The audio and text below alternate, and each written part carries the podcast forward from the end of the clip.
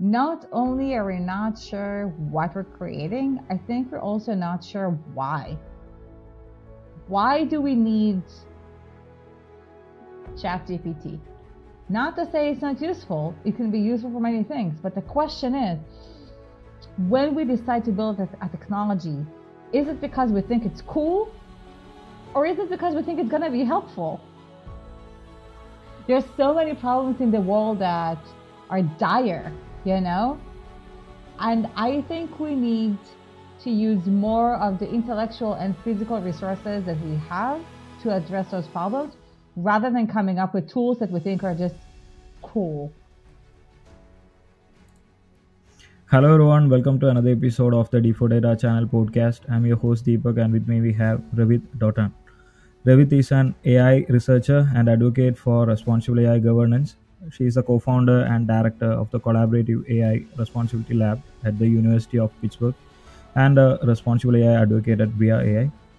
Her work has been recognized by top publications, and she has named one of the 100 brilliant women in uh, AI ethics in 2023. With a PhD in philosophy from UC Berkeley, Ravit brings a unique perspective to the conversations around AI ethics.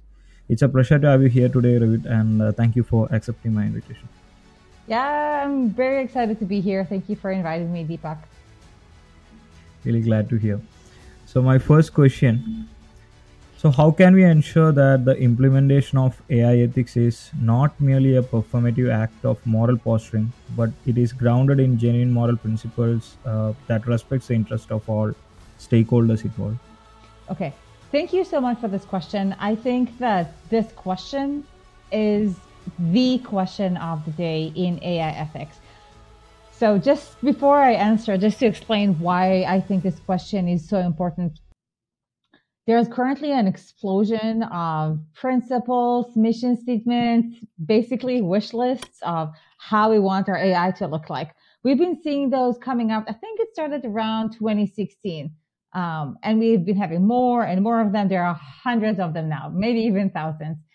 But survey after survey shows that companies are not really implementing them. So statistics range between, uh, for example, for fairness, around 20% of companies implement any fairness, fairness processes. Um, so that's really low, especially relative to the hype around AI ethics. Uh, unfortunately, the statistics also show that there isn't really progression over time.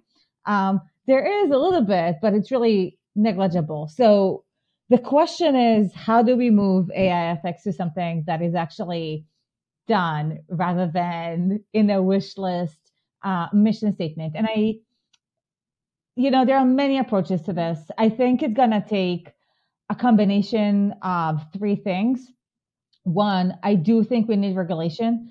I don't necessarily think that well, some new regulation is needed, but also actually the existing regulation applies to AI already, and there needs to be more enforcement of that. So, for example, in the US, we see regulatory bodies like the FTC coming out with statements saying, hey, remember our laws, like our non discrimination laws, our laws about explainability and financial decisions, they actually apply to AI as well. We didn't say you can't discriminate unless you're using AI, right? We said you cannot discriminate. It doesn't really matter which technology you're using. So, we need more attention from enforcement for the laws that we already have.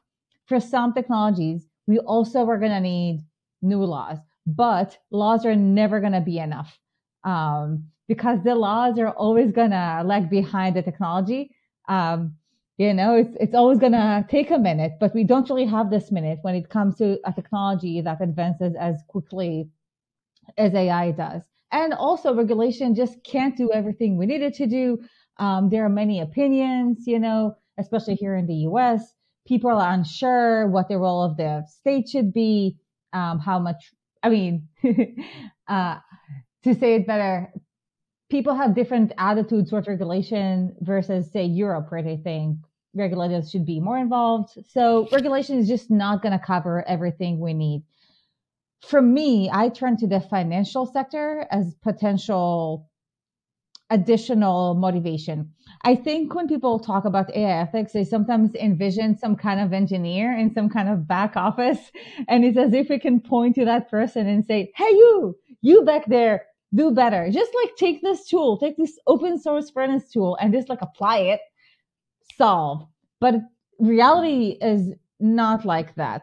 Uh, the reality is that engineers are embedded within tech companies that have priorities, that have resources. Something needs to happen to the prioritization in the tech company. It's not about pushing resources on them. It's about helping them reorganize their priorities. How do you do that? Just as we can't point a finger to an imaginary engineer in the back of a room saying do better, it's also not entirely realistic to do that to a tech company, you know, especially not giant ones and say, Hey, you tech company, you know, just do better. Because the reality is tech companies are embedded within larger ecosystems of motivations, of incentives, of constraints. It's difficult for them to just magically do things differently if they don't have support from the entire financial system around them, including investors, buyers of AI, so procurement, insurance companies, um, all of those actors are supporting companies financially. If they are not aligned with AI responsibility, it is going to be very difficult for companies to change how they do things. So, in addition to more enforcement and regulation, um, appropriately, I'm not saying like all regulation goes. I know that, you know, uh, some people are resistant to that, and I'm not pushing back right now. Um, but I'm saying we need to find a way to align the financial system that supports the tech companies. And for me, the way to do that um, is to do two things. One is coming up with uh, tools right to help the to help those to help those financial institutions because it's it's difficult as it is for tech companies to figure out how to develop AI responsibly. It is more difficult for those financial actors because they're not typically experts in AI, right? So they're not going to be able to dissect those data sets. they're not going to be able to look into those models technically. So what can they do? I think they need tools. The tools I think they need are around examining the governance in those tech companies, which brings us back you know, to close the circle to those tech companies. A lot of the resources that are developed today are about let's come up with tools, let's come up with principles. It's good, we need it, but also companies need a way to measure where they are in terms of responsibility, how mature they are in AI responsibility and improving that. I don't think we have enough concrete, practical, usable, and empirically based recommendations for what companies can do. If we do have responsible advice for governance, um, that means that the tech companies can figure out how to improve if they want to, how to improve their governance. And then financial actors say investors, they can also be better equipped to look into those tech companies and figure out where they stand, motivate them financially to do better, and even and even support them. So to go back to your question, what do we do to push AI ethics to more implementation? I think push on enforcement is important. Um, regulation when needed is important pushing the financial system to pitch in is crucial, I think, and coming up with concrete, practical, intellectually responsible recommendation for recommendations for AI governance to inform both the tech companies and the investors. Right, right. So you did touch upon a lot of aspects related to effectively adopting AI into the business, and you did point out so many aspects actually on how we can effectively uh, bring this AI ethics into practice. So my next question, so when it comes to the decision making or the inference part of the entire module, what ethical guidelines can be actually put into practice or can be requested to implement in these kind of aspects to kind of address some of these ethical concerns? Okay, so you're saying you're asking about the decision making process in the company or in the model itself? In in the company, in the company. In the company. Yeah. Okay. Um, so you're asking, given the complexity of tech companies and how they make their decisions, what can we do in the tech company? Correct. How can we improve the governance? Okay. Yes. Okay. I'm going to start with the non engineers. I think a lot of the principles that we're seeing are about the AI systems themselves, right? They're about, oh, let's make the systems fair, yada, yada, explainable, and all that jazz, right? Um, I want to start from a different direction. I think that when we think of the tech company, we need to think about how it operates as a whole, right? If we're thinking about priorities, units like sales, marketing, customer success, these are actually pivotal to AI ethics because these departments are the eyes and ears of the organization. They communicate with the outside. They are able to hear stakeholders, hear their concerns, and import those concerns into the prioritization of the company. Um, and so I would actually start with those kind of units. Um, they can give both the carrot and the stick. Um, and they need to be a part of the efforts. And so for me, when I'm thinking of how to encourage companies to do better, I'm not necessarily thinking about, oh, let's give them a list of like which principles are going to be best, but rather let's understand how this company works. Let's understand how something becomes a priority and let's utilize that. So an example. Um, if a company is considering, for example, implementing fairness practices, suppose it's considering that. Um, here's here's something that um, no, actually, I'm going to start differently. I'm going to start with a really really small company. Like let's start with a let's start with a really small tech company that it's you know trying to find its market fit um, those companies typically are going to think that it's too soon to talk about AI ethics. They're totally wrong. It's exactly the time to think about AI ethics. It's also easier than they might think because when a company is trying to understand its market fit, here's what it's going to do. It's going to do customer discovery. It's going to talk to people. It's going to try to find those pain points. Um, since you're already going to be talking to people, why not also talk to people about concerns about the negative impact that this technology could have on them, just listen and write it down as you do with other concerns. Um, and also, could you intentionally find use cases for your technology that are going to have a positive social impact? So these are things you can do within your customer discovery as you get started. If you do that, then you tie in AI ethics into your business model.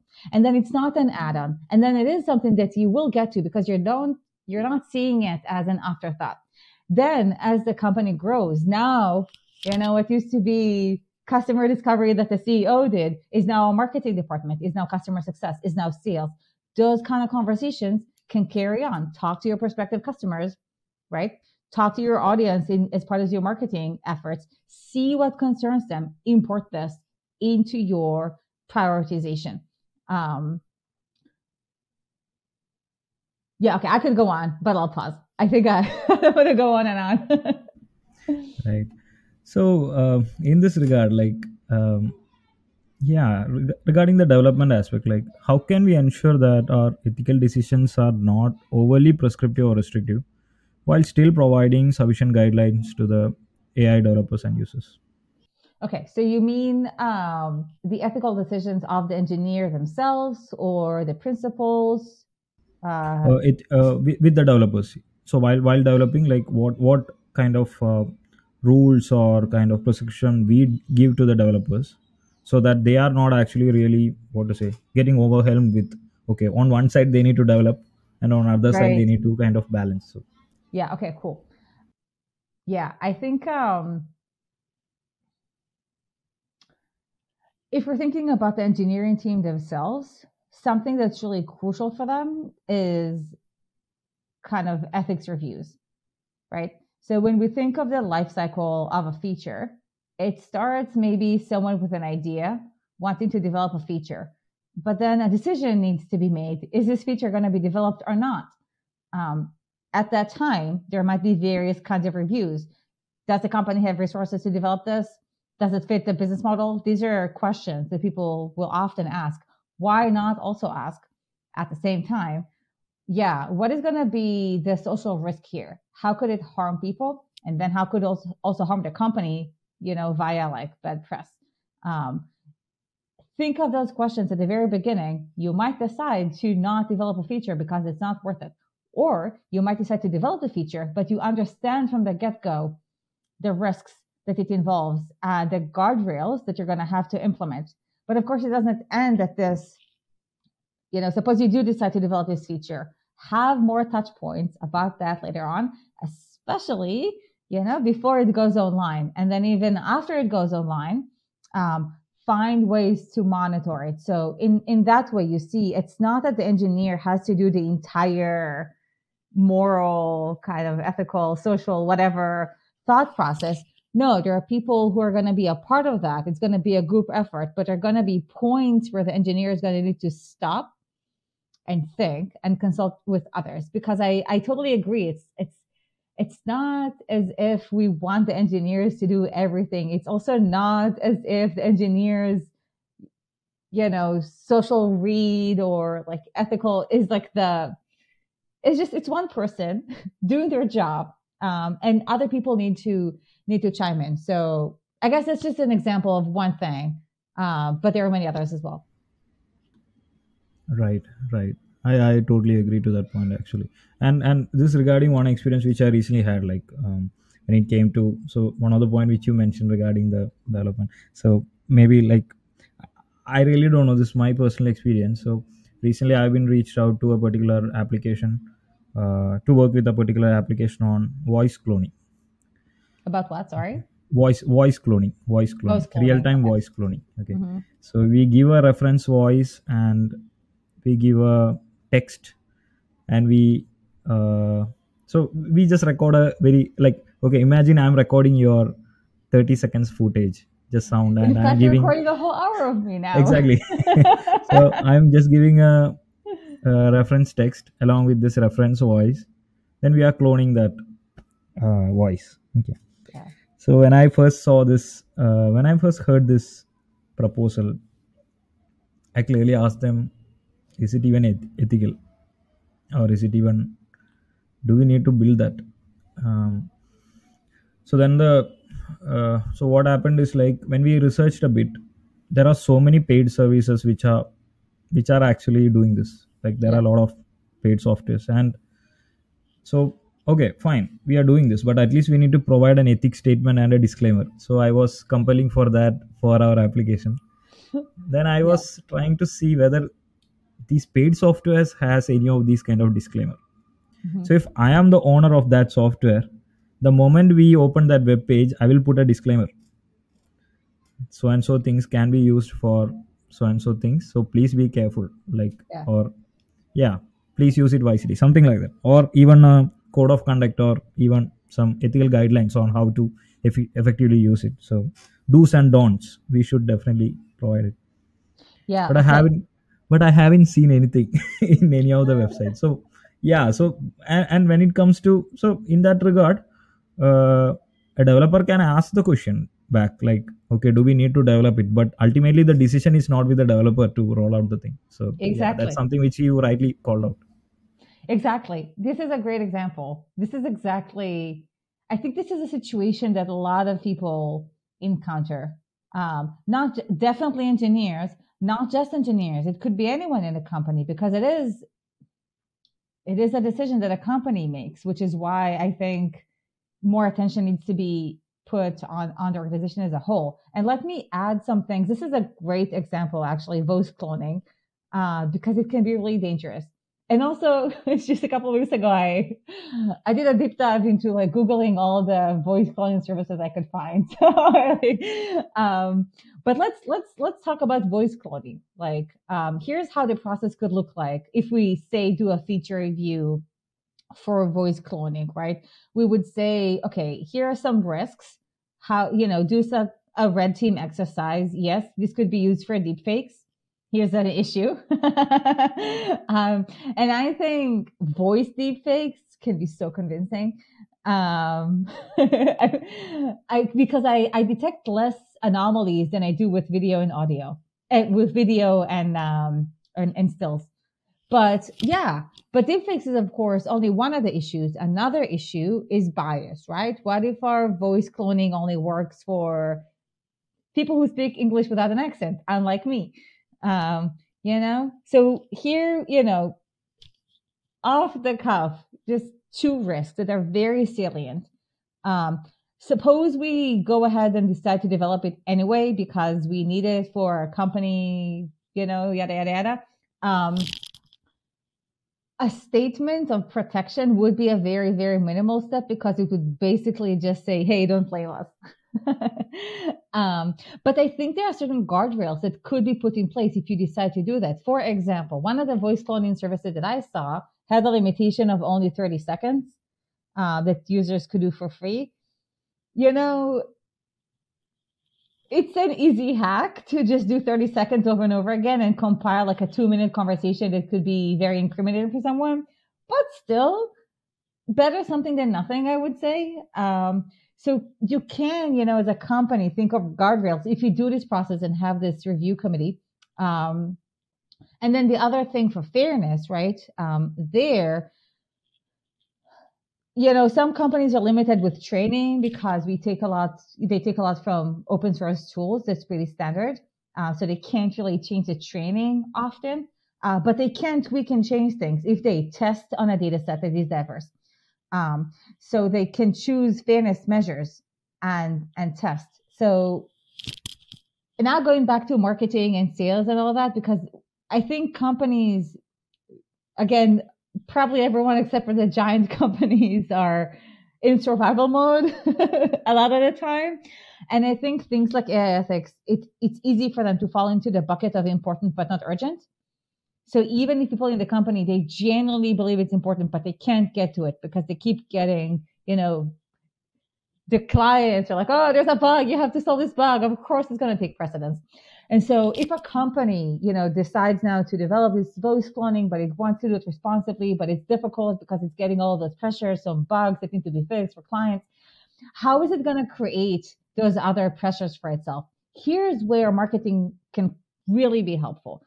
I think people are used to demonizing marketing, but it's a really helpful tool for pushing the company in, in a positive direction because if the company had decided now to decide on a fairness benchmark, right? Now the marketing team can like do an event or something in which they will announce it. And now all of a sudden there is an external deadline for something that there just wasn't an external deadline for, you see? And so you, and, and the company is getting something which makes sense. Like it is a for profit company. Um, and so you see, just like getting the entire system in there. Right, right. Yeah, this this is actually a very important topic, and maybe it, it, it requires a separate podcast episode itself because yeah, like we can we can debate and discuss a lot about this particular aspect and Yeah, yeah, yeah. yeah. So um, over to the next aspect, like some of the fundamental challenges in uh, this kind of AI application. So like um, challenges which are being raised with bias, discrimination, inequality, uh, decision making. So like uh, how can we address all these kind of challenges in um, high stake applications? Whew, tough question. okay, how can we address all of those challenges in high stake situations? I don't think there's an easy answer for that. Um,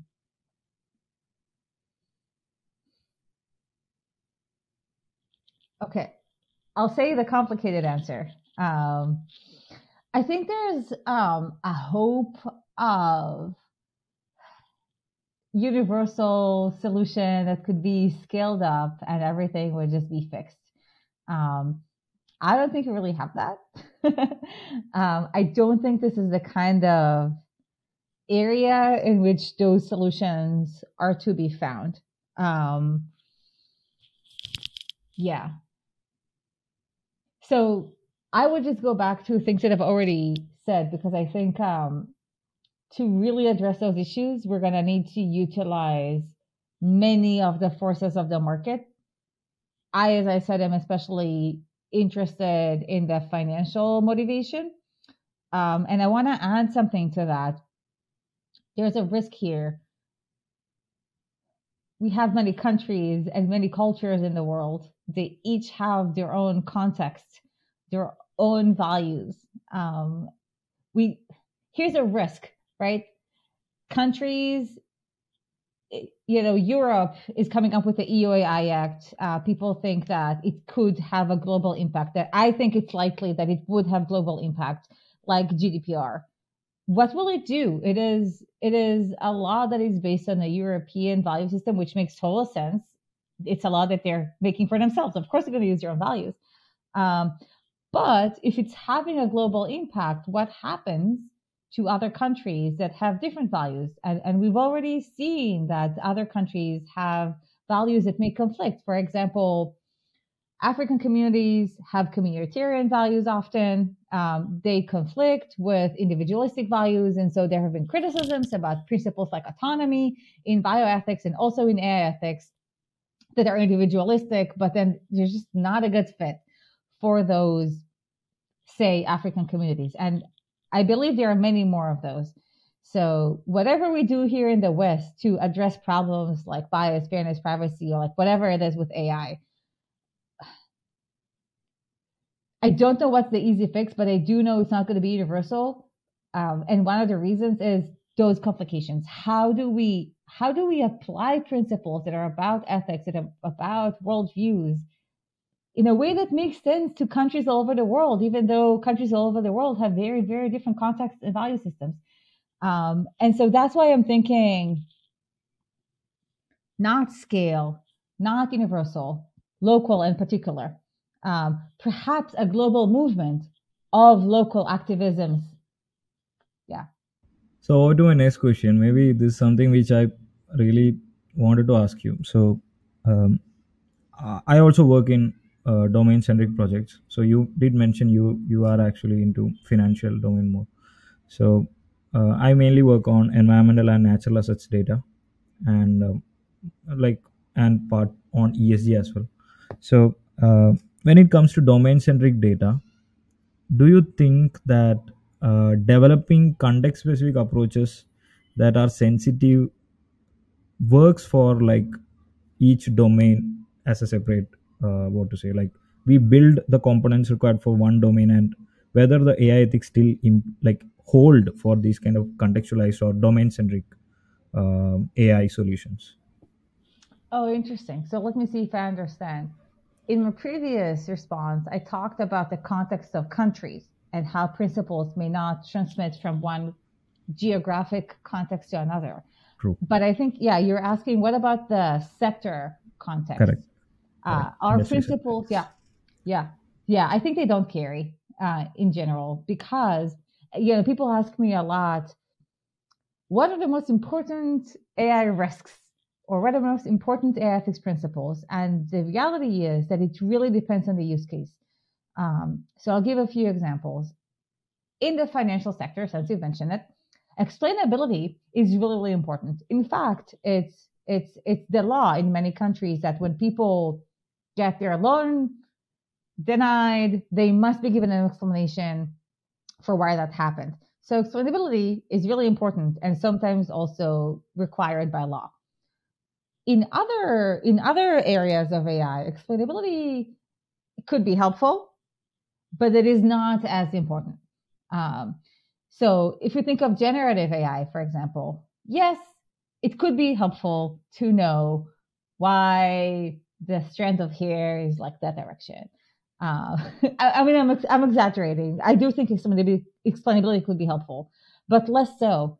On the other hand, when it comes to generative AI, copyright becomes really important, right? Because you train the system on some data, but but what what happened to the copyright?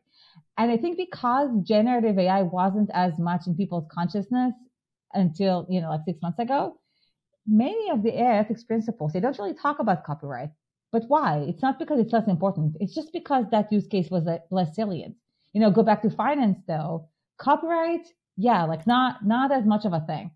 Um, so that's why I'm thinking every industry, every use case requires its own attention. It's not necessarily going to be the same risks. Um, having said that, some some risk areas have been um, very prominent in conversations across sectors. Fairness and bias is one of them, and transparency is another.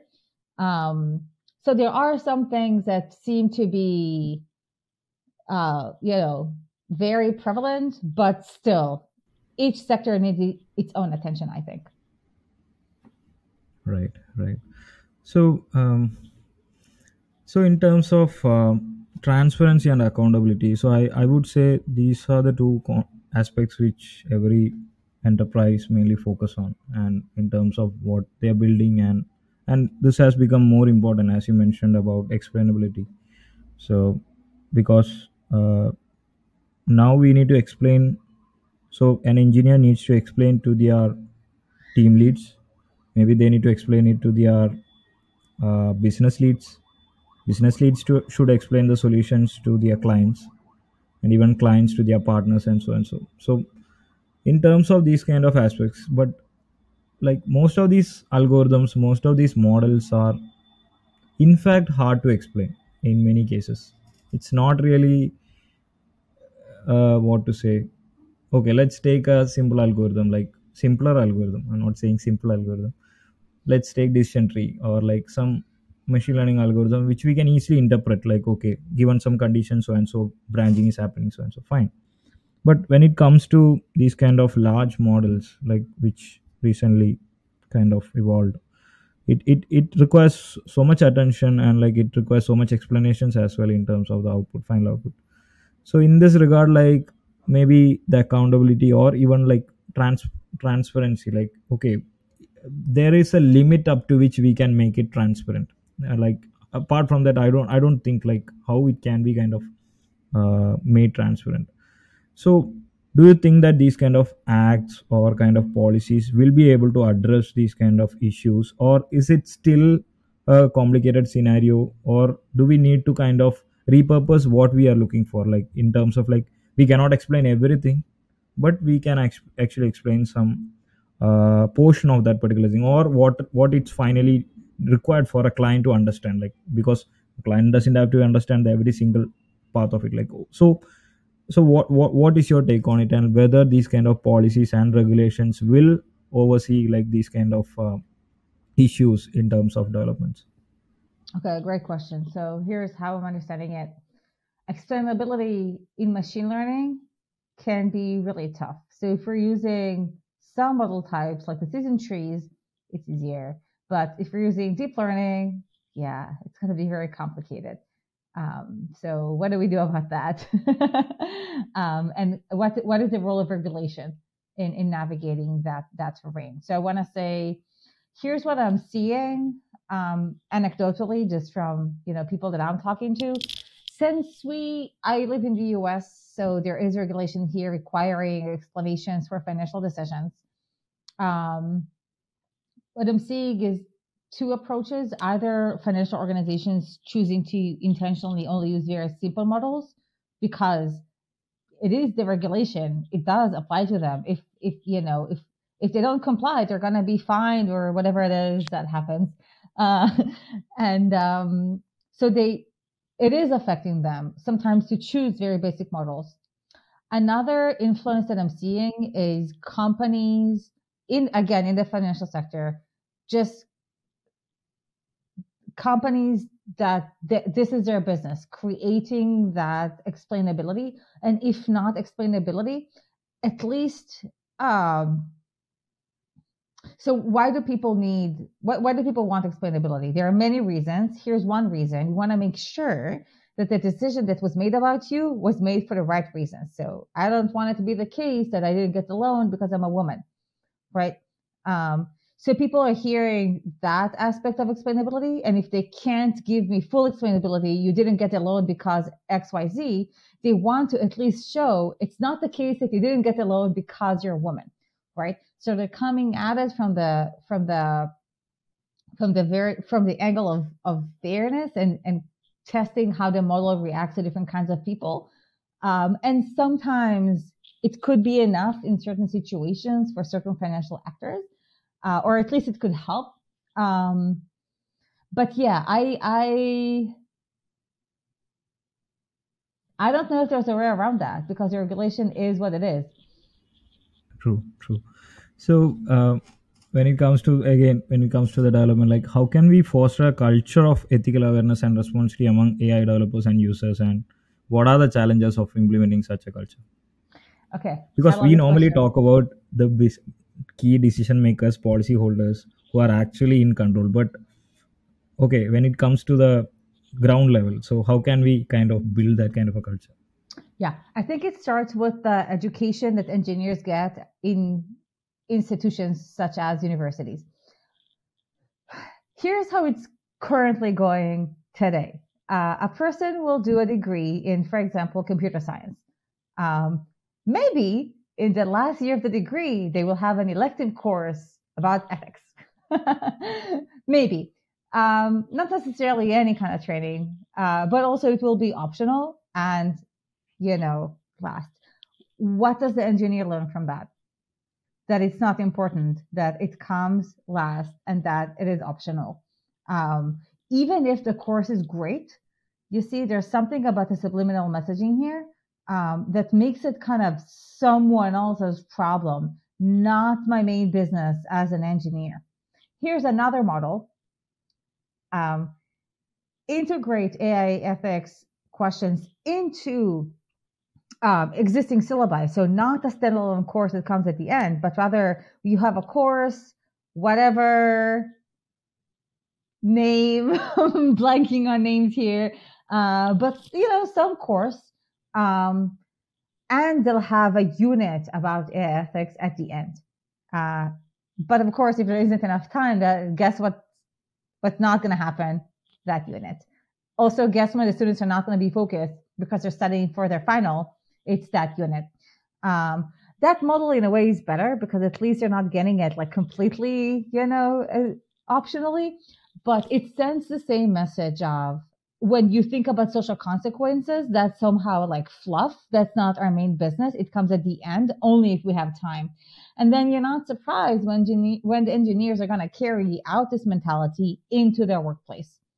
So the way that I think it should be done, um, similar to math, uh, so it should be a part of every course, and I'll I'll explain I'll explain how with an analogy. For me, my undergrad was physics and chemistry. Um, I needed to know a lot of math, but I wasn't a math major, but still I needed to know it, right? Um, so here's how they did it. In all the courses, all the physics courses, I just learned the math. You know, just they just taught me the math as a part of the curriculum, and then I also had separate courses um, to expand. For example, introduction to um, um, mechanics. You need differential equations. you just need it. Um, but it was the first semester, right? Like I didn't have time to like take intro to like differential equations yet. So the professor in that class just taught us the basics of differential equations. I didn't really know what I was doing, uh, but I could do like one basic equation. Next semester, I had a standalone class in that topic. I learned to do integrals like much, much better. Um, and then I continued to solve differential equations and integrals in all of my courses. And I also had standalone, you know, math classes in which I like honed my skills of integrals even more and learned to love them. I really did. um, but you see, it's kind of the same. You have some material that you do need a separate education in, understanding the social impacts of what you do, but it needs to be a part of each and every course that you're taking because it's a part of what you do. So the question is how. Here's how I think it should happen. I think in the problem sets themselves that engineers get, there should be questions about those social implications. Not not each and every one. You know, don't don't make it um, don't make it seem you know un, irrelevant. Um, but it should just be part of the course. And and some educators already do that. So I think that's where it begins. That's where engineers can think of themselves as capable of understanding and thinking through social implications. They can learn to think that this is part of their job as engineers, not something to put aside. So that is something that needs to happen at the level of universities, colleges, and those institutions that grant certifications or like degrees. Um, but of course, it's not the end because yes, the person will be at university for three, four years. And then what? um, the same should be carried out in the workplace. Uh, and there are a number of ways it can happen. Um, they could offer like, you know, training outside of the company, but I think again, it should be a part of the core of what happens in the company. For example, what if once a month uh, there's a conversation about the risk of our product, and it's just a forum for people to have a conversation, for people to have common language, to practice those skills, and to start talking about them. So, what if there's a talk? You know, um, so some kind of ongoing training that signals, hey, you know, this is how you think about this. Um, that is key to awareness, those educational efforts, both at the university level and at the company. But I want to add that as many other things, if things stay at the level of the company says it's important, but then nothing happens, I think a lot of people are going to internalize that it's not really important. We just say it's important, but not really. Um, I think to think that something is really important. Um, and this is something I'm researching currently, so it's a tentative answer. But I think people are going to need some KPIs, right? They're going to need some actual demands. They're going to need to see that the topic is actually prioritized in the day to day work. Um, and that I think is crucial for awareness because otherwise there's a risk of people thinking, yeah, we say it's important and we have like a fancy poster on the wall, but really, no, so this is something which i recently had an experience with like my my colleague and um, she wants to step into data science and i was just looking some courses for her actually and um, then i then i saw in some other courses it's, it's purely data science machine learning courses in universities. And what we found is that like in many courses we have uh, the introduction subjects and everything. And it's it's mostly like universities do introductory courses. And towards the end like in very few i think one or two universities. What there are some papers related to ai ethics and um, fairness okay. Then i i was very curious because okay good that they are actually teaching it but what are they teaching? I want to understand.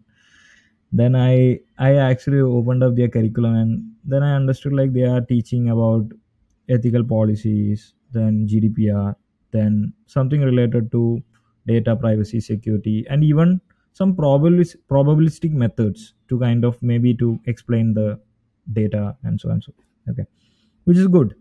But what i was confused at is imagine uh, this paper even if it is elective or even it is a core paper they are they are going to teach this for a introductory student okay so what they will understand actually because i really don't know whether they will even understand even 10 percentage of what they are actually learning here. Like i i'm pretty sure they will understand till that point like learning algorithms learning models how to build it everything. But without witnessing what the real problem is like basically like because they don't have an exposure to the industry like they don't know what why we need ai ethics. So why we need to even so so that's where i'm really wondering like how they will be able to grasp when they are actually learning about all these important aspects so yeah that's that's one thought which came to my mind when i really yeah saw these Mm. things Mm. Yeah. So the question is, okay, so we want to educate, but how do you do it effectively? right Yeah. Okay. Um, so my background is philosophy. That was my PhD. And I also taught ethics classes. And I can say what I think is not effective. I don't think teaching high level principles or theories is effective for this purpose.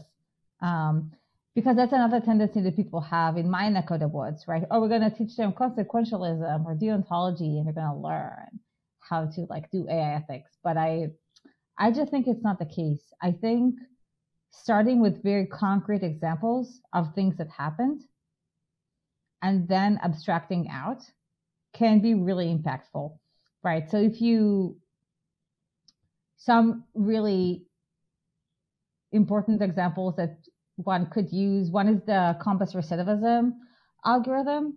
So recidivism is uh, calculating the chances that someone who committed a crime would commit a crime again.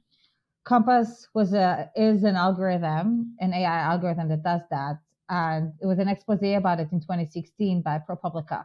It was outrageous, um, just outrageous.